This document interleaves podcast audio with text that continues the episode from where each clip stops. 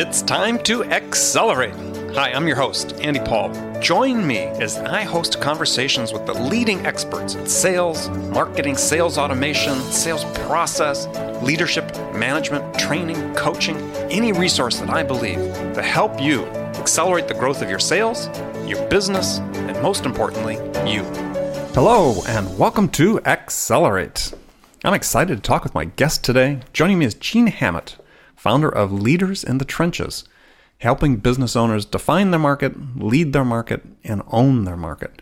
Now, that sounds like a simple task define, lead, and own a market, but obviously it's not. So, we're going to talk with Gene today about the steps involved and focus on one leadership, an additional leadership skill that's really essential for owners, managers, and sales reps alike to really master in order to be perceived as leaders, and most importantly, to be followed as leaders need to be. So, Gene, welcome to the show. Awesome to be here, Andy. So take a minute, introduce yourself, please. Well, I am Gene Hammett. My friends call me Gene Gene the Dancing Machine.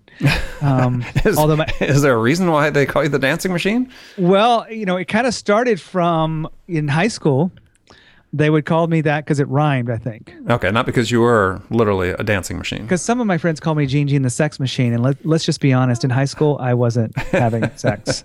I was a little bit of a nerd. So, um, but the the dancing machine kind of stuck for a long time, and I wasn't really a dancer. I think about 2000. No, I, I was probably 25 years old. So I was about 1995, 96. I decided I'm going to learn how to dance, and the swing craze started yeah, getting yeah, right. getting hot in Atlanta, and I started going to swing evenings on Sunday nights in Atlanta, and just loved it. I threw myself into it, and for about three years, I learned everything I could. It, in fact, it became the only way I could actually pick up a woman. Um, and I actually picked up my wife up that way. So uh, now would she I like it if you told her you, you, picked her up as opposed to meeting? I mean, yeah. No, I, I, I, I, basically I describe it like this, Andy. I I use I always looking for an opening line in sales or, or in any kind of thing. I'm looking for an opening strategy. My opening strategy was, "Would you like to dance?" So nothing nothing easier at that point. So no, you really then did become Gene Gene the dancing machine. I did. I got paid for it. I actually would would me and my um, partner, girlfriend at the time, not my wife, my girlfriend, back in the day, would uh, get asked to come to different charity events, and we would do uh, exhibition dancing. Wow. Um, very acrobatic, very much um, a lot of fun, a lot of sweat, but um, it was that was that was the olden days. My wife, we only dance now at weddings, and not often enough. Well, since so. you guys will have to, you're not that old. You guys, yeah, have to reinvigorate the whole dancing machine thing. Absolutely. So, so that that's a lot of. I've never done that much. Just kind of banter back and forth about all the personal stuff. So well, hey, welcome to the new age in our show here. We're interested in the story behind the person, not just uh, what you can tell us about what you know. So, what was your impetus then to start Leaders in the Trenches? Give us a little bit of your business journey there. Uh, you know, I'm going to relate it to what we just talked about. I, I have this like history of w- stepping into something and, and really learning what does it take to be a master in this area. So, taking my dancing into um, starting to do contest. Mm-hmm. Uh, getting asked to, you know, actually getting paid. So I, I call myself semi-professional, although it only happened like a dozen times. But and I didn't get much money, but I was paid. Mm-hmm. Um, you know, I was really seen as an expert, and I I saw that in other places in my life.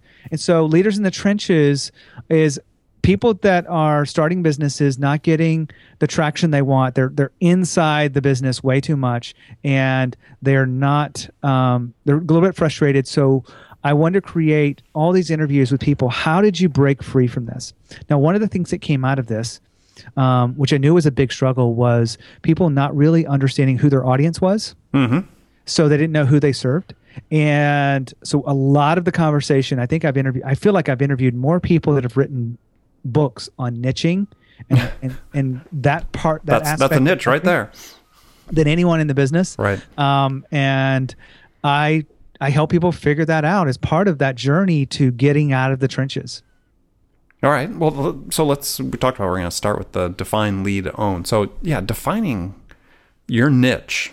I was just reading a book uh, called From Impossible to Inevitable, uh, written by Aaron Ross, a follow up to his book Predictable Revenue. Which which the key point is that in order to really effectively build a repeatable, predictable revenue model is you need to be able to what he called nail the niche, right? Really understand who your customer is very tightly.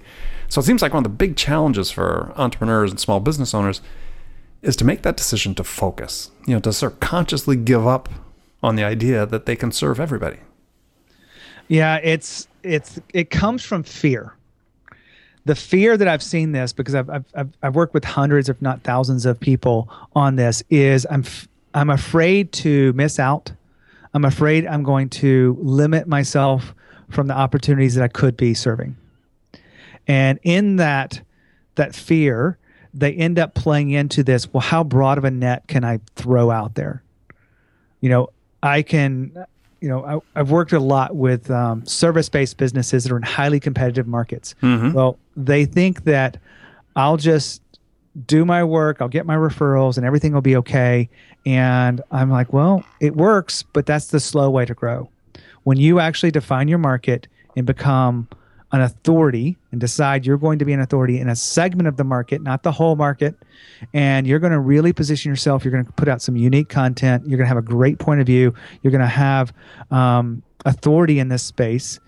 Uh, whether you're creating podcasts or speaking from stages or writing books, whatever that your your kind of choice is, um, how do you get your message out there? When they see you differently, they begin to trust you. Right. So, but how do you how do you make that choice about where that uh, what that you know specialized place where you want to be is. I you know the great like uh, the actual process. Well, yeah, I mean there's so there's there's um, in Joe Pulizzi's book Content Inc. I don't know if you had a chance to read that. It's you know he talks about you know finding your sweet spot is at the intersection of your knowledge and skill with your passion. So how do how do people do that? You know, somebody starting a business, how do you help them identify what that intersection is between those two? So I use different language. Maybe that's part of my own marketing kind of stuff. So I use a tool. It's kind of like a Venn diagram. So there's three circles overlapping, and what you're really good at, right? So the the the actual solution that you're providing, you're really good at it. Then there's another circle that talks about what do you care about. I the passion word I think wraps up a lot of people. Not that I think passion is a very important part of business, but I actually ask my clients let's look at the the businesses and the people you want to serve that you really care about. You may not be truly passionate about that market, but do you care about the problems that they have? Mm-hmm. And the other piece to this would be: is there demand in the market? Do they do they want it? And once you kind of find the intersection of those three circles, that little sweet spot in the middle, um, I think that you're you're certainly on the right track. Of if I had you know one of the exercises i use with clients and, and we can talk about this today would be if you only had eight seats at a boardroom table only eight seats who would be the people that you would like for to occupy those eight seats and you only have a chance to give one message that is there to connect with all eight people who would be the eight people you would invite to that conversation and it's it's a it's a simple exercise, right? Mm-hmm, mm-hmm. It does get into you know, well, I would invite this person in because I want them to do it by name. Like right. literally, if you're Warren Buffett, I want Warren Buffett to sit at that table. We want Warren Buffett. Who else do you want? Um, we will want um, uh, Bill Gates. We want you know three other you know high net worth kind of people. I've but, never but had anybody say those they, they have to be they have to be responsive to the same the same message though for what's the value to, be responsive to, right? the same message it, it, because what i found is we all can serve large markets but who are we best at serving who are we most inspired to serve and that that small exercise is meant to trigger them in such a way to saying well if i only had eight seats and my thing is i'm going to use my business because of, just as, a, as an example i would have people running IT services that are doing anywhere from a million to five million in sales. I would want the CEO of those companies and I would put them all eight together and I would talk about the power of lead generation when you're an expert in the market. Okay. And because I've found that that market that that message resonates with people that are in IT service kind of business. They want to generate more leads, and they typically want to be seen as that expert or thought leader. Yeah, and I think what, and I love what you do with that exercise. And I think you know, taking it perhaps another direction, but one that maybe people are familiar with too, is yeah, you actually are. I like the fact you make them name it by name. Is it's really important when you define your market is you have an image of what that person looks like, who they are, what they you know, their age, their demographic information. You're creating that persona. It's you want to have that target in mind. I mean, if if it's Warren Buffett's face, it's Warren Buffett. But I mean, I think people sort of overlook the fact that you really need to you need to visualize and make as tangible as possible the target that you're trying to address. Because here's what the other side looks like. I'll take anybody who needs what I have. And anybody who needs what you have is sounds like the right approach, right? They've got a checkbook, they've got, you know, a lot of my clients do websites or do or digital agencies or like sort of marketing companies. So everyone needs what they have. But when we really figure out if they if they're doing a boardroom exercise and this that that's what I kind of call that that little eight person in a room, mm-hmm. then they go it ends up being well I really work well with speakers. So what if I put eight speakers in the room and I could give them a message on getting more speaking gigs with the right website. All of a sudden, that he's just positioned all of you know himself as an expert in this area. He's got eight people in a room, which also positions you as an expert to be able to to be able to get them in the room and content that all fits something that they all care about. Not everybody cares about getting speaking gigs, but those eight speakers, they care about it a lot. Right. And if you can if you can get yourself to to go through that exercise and do it, then you are first step way through this whole process. Most people can't do it. They get caught up with I everyone needs a website. But the re- reality is not everyone wants a website. Yeah. So that's that's the that's the niching side. There's a couple other techniques that I take people to very to really kind of understand it. We can we can go deeper if you want to, or we can. Well, let's move on to the next one. So next okay. one is, is, lead. So you define, help define that niche, which is so important. And and like I said, you have to get over the the term, the FOMO that the kids talk, of fear of missing out. Um, yeah. It's just you can't be everything to all people. So next thing is now you've defined your niche. Is how do you establish leadership within that niche? Well, and what does and what does leadership really mean in this context? I mean, what form of leadership are you establishing? Great, great question. And I'm going to answer it with a statement that one of my clients gave back to me the other day. I said, you know, what was the real value of the work that we did? And this guy's a coach slash consultant. Um, he works with digital agencies. So we just talked about mm-hmm. digital agencies, and I helped him figure out his market uh, between three hundred thousand and about a million in revenue right? So we really zeroed in on the specific. They mm-hmm. they have about three to five employees. When they have three to five employees, they're at a place where they can afford him, and they're at a place where they really want to use all of the stuff he's created for his business. If they're smaller than that, they don't, and if they're too big, bigger than that, they think they're beyond that. Um, so, to lead the market means people see you as the choice rather than a choice. Okay. That's what that's what Jason said to me when I was talking to him about this a, a few weeks ago, and I was like, "Oh, I really like that. I may actually be using some of that in my my language." Hint, hint. um, because my client said this is what I gave him, and it's what I always want too. It's probably what you want, Andy, when you're looking and building your business to be the choice, not a choice. Right. So, how do you become for people listening? You know, what are the strategies you use to help it's it's an intentional decision first, right? I want to be seen as a leader. I want to step out there with my point of view, my message, if you will, my approach, my stra- my strategies are different than the marketplace. So, uh, you know, leaders are typically against the grain a little bit. When you've got a market and you've got, um, let's take a like a speaker. Mm-hmm. Who is the most unique speaker that you know of? Hmm, probably Gary Vaynerchuk. Okay, I was thinking the same thing too. So this is not a mentalist exercise. but if you have your heart set on Gary Vaynerchuk, is there someone else that will that will fit in and and and you know will do in a pinch? Uh, not really, is well, Yeah, I mean, now if you have your heart set on that particular style, yeah.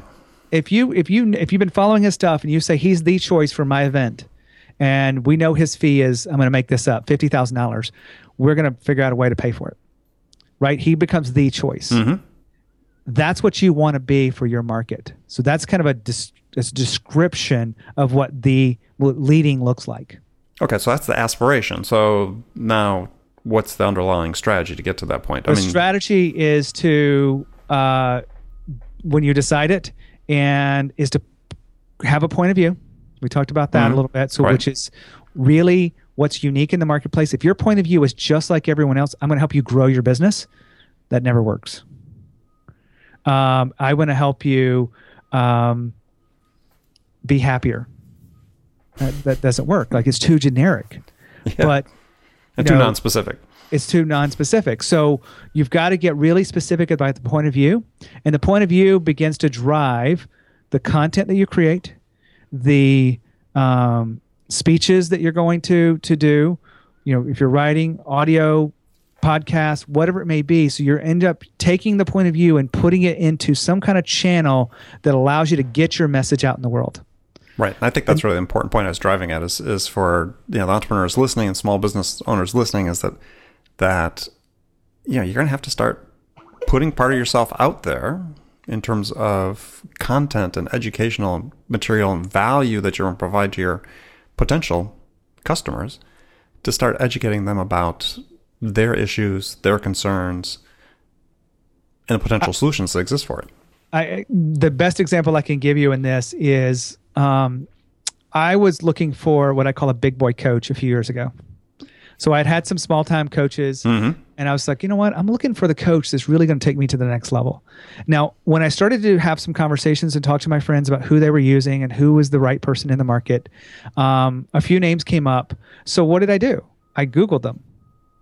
I went to their online profile and I looked at, at what they were doing, and most of them had books. So what did I do? pick up their book. Very, very low investment, right? Mm-hmm. Um, the six hours to read the book is a bigger investment than the twenty dollars it cost me. Right. But the then I realized one of them had a podcast, and I was running a lot at the time, and so I put the podcast on my ears, and I remember hearing the voice, and I would go through, and I just really resonated with it. So it helped me make the decision that he was the leader that I needed. I was able to, without talking to anyone, without doing anything, because of the content he created, was resonated with me that I was going to go, all right, I'm going to take the next step. I'm going to raise my hand and say, let's talk about this. So that's that's that's an example of having content that positions you before the sale as the leader. It wasn't meant for everybody in the marketplace. He doesn't coach everybody, but he coaches a lot of coaches. Hmm. Very interesting. So that's that's that's an example within my own life, and then I help people do that before. I, you know, I talked to to um, I told you about Jason, one of my clients. He works with digital agencies between with three to five people as employees, and he's got a podcast. He speaks at different events. In the events he goes to, here's here's a giant tip. Once you once you've zeroed this in from a leadership standpoint, you are able to identify different technologies that you use. So in this case, a lot of his clients use a tool called HubSpot mm-hmm. or Infusionsoft. So those are two main marketing automation tools, right? That they use. Yep. And so he got a chance to speak at both of those last year. Do you think that was profitable for his business as a leadership, um, leading his market and, and, speaking to a room of 80 people instead of eight um, ideal clients? Mm-hmm.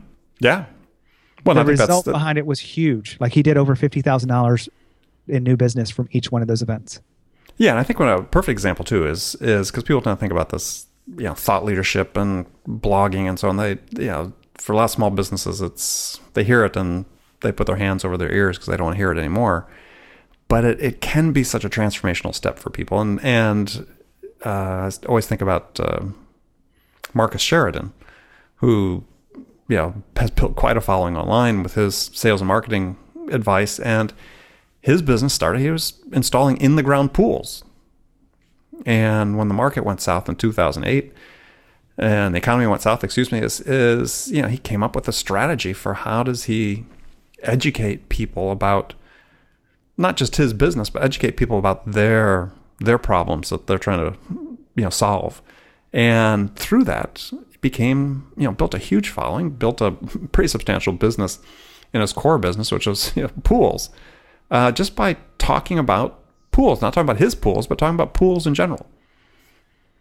Yeah, it's a it's an amazing kind of transformation in your business when you truly do decide to be a leader and you step into that leadership role. So a lot of that behind there is just, there's a lot of internal battles that people have with being a leader and putting out content and they think it's narrow enough or they think it's clear enough or they think it's specific enough and usually it's not. If Right. you're not getting the leads you want in your business right now, it's probably because you haven't clearly identified the people you want to serve and the problems at which they have.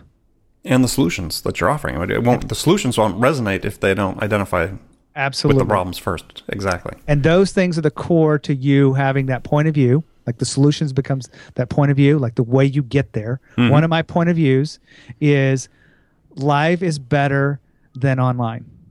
So for me, I, I built my business around speaking to small groups and in events that I hold, like eight people. Mm-hmm. One reason why I talk about the boardroom exercise, because I, I, I truly do believe this. And the other one is by speaking on larger stages live. That is a way to build the authority in your business. Um, and that's that's my point of view. Like if you want to be a leader, then live is much better than online. Okay. Well, we're going to take a short break. When we come back, we're going to continue talking about this subject about defining, leading, and owning your market as a small business owner with my guest, Gene Hammett. We'll be right back. Hi, this is Andy. Connect and Sell is used by sales reps at nearly a thousand companies, including hundreds of technology startups and several Fortune 500 companies, to overcome the challenges of getting prospects on the phone. Companies using Connect and Sell grow their revenues faster by enabling their sales reps to have more sales conversations in 90 minutes than they could otherwise achieve in an entire week. Connect and Sell can be deployed directly to your sales reps, or you can take advantage of their outbound on demand service, which delivers qualified prospect meetings scheduled directly on your sales reps' calendars. Visit connectandsell.com to learn more about how Connect and Sell can start filling your pipeline today. So, welcome back with my guest, Gene Hammett. We're talking about small business, we're talking about defining your market, challenges there, how to learn how to uh, get by the fear of missing out syndrome, uh, how to lead your market. We talked about it really in any market, any business that you're in.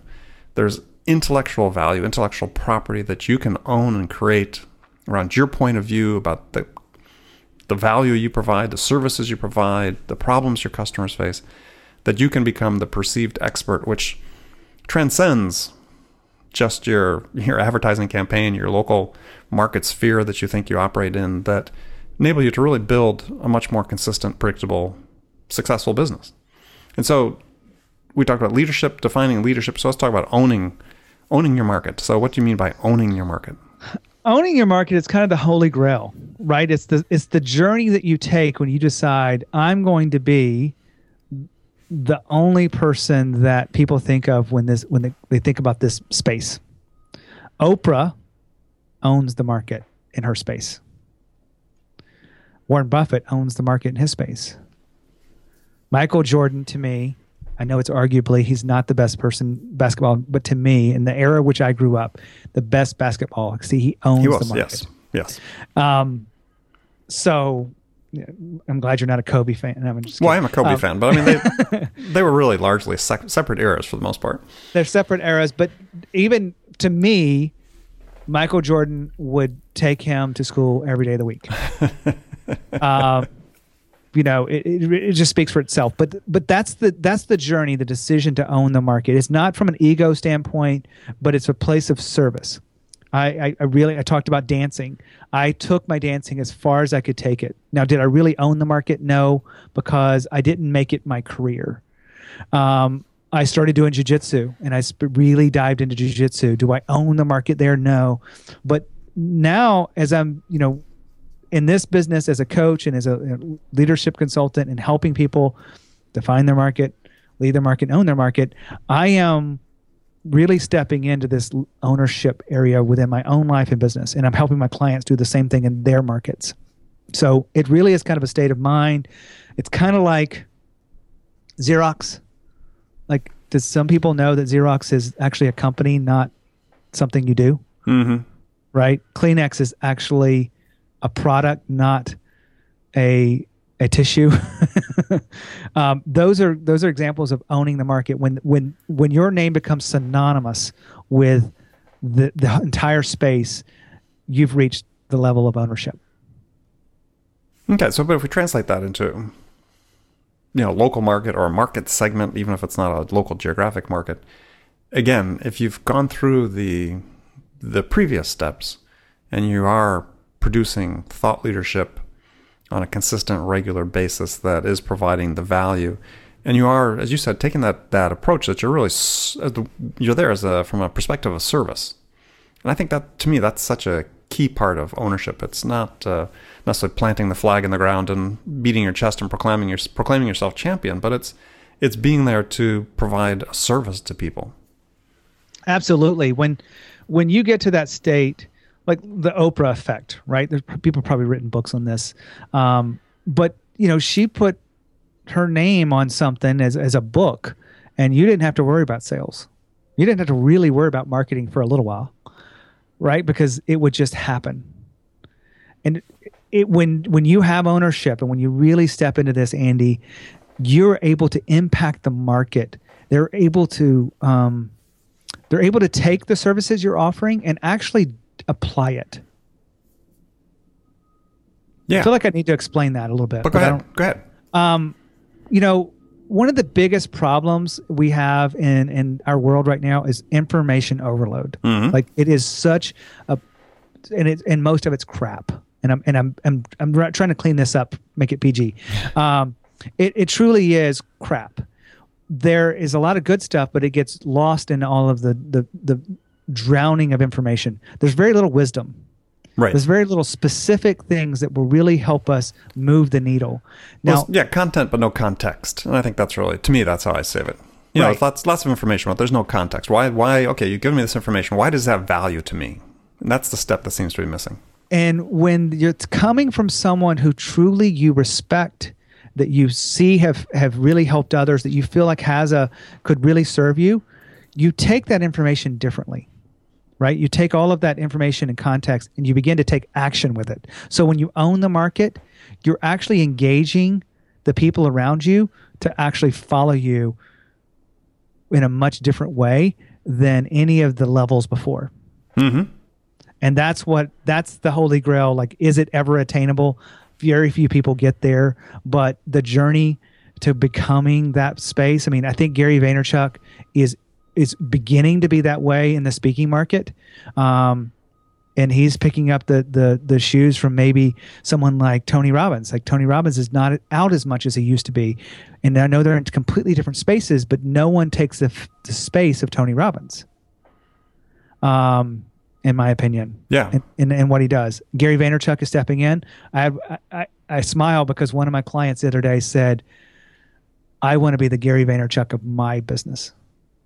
And and and and I know he doesn't mean this in a like I'm copying Gary. He just means that I want to have that the ability to influence and affect a market the way the way someone like Gary does. Mhm. And that's what owner owning the market means. Got it. Good. Well, that's all quite good information for people listening about defining, leading, and owning your market. Now we're going to move to the last segment of my show where I've got some standard questions I ask all my guests. First one's really a hypothetical scenario. And in the scenario, you, Gene, have just been hired as the new sales leader at a company whose sales have completely stalled out, and senior management really wants things to turn around in a hurry. So, your first week on the job, what two things could you do that would have the biggest impact? Now repeat that question. So, you've just been hired as a new sales leader at a company whose sales have stalled out. You need to get it unstuck. So, what two things would you do your first week on the job that could have the biggest impact? Okay. The first thing I would do is I would schedule interviews with people who are already using the product, the service, whatever it may be, current clients, because I would want to know why they chose us. and I would want to know what are the differentiated factors that they saw in the market for us. Um, it's not enough for my marketing team to tell me what they are. I want to actually hear it from the people who wrote checks and continue to be happy customers. The second thing I would do is I would go to people in the last year that we lost business to. Like we, they didn't choose us for mm-hmm, whatever mm-hmm. reason. They uh, they would go to people and figure out why they chose to do nothing, which is probably the most likely Right. scenario in our businesses, or why they chose someone else. Those two things is is my way of understanding not only the people that we serve, but understanding our own positioning. Mm-hmm. And they give me the research, they give me the foundation for me to decide and make better strategic decisions about what we should do next, what we what's been missing, what we should do more of, and all of the things that that allow us to make the right decisions moving forward. Excellent. Okay, good. I like the answer. So now I have some rapid fire questions for you. As you can give me one word answers if you wish, or you can elaborate. Um, so the first one is: when you're out selling your services, what's your most powerful sales asset?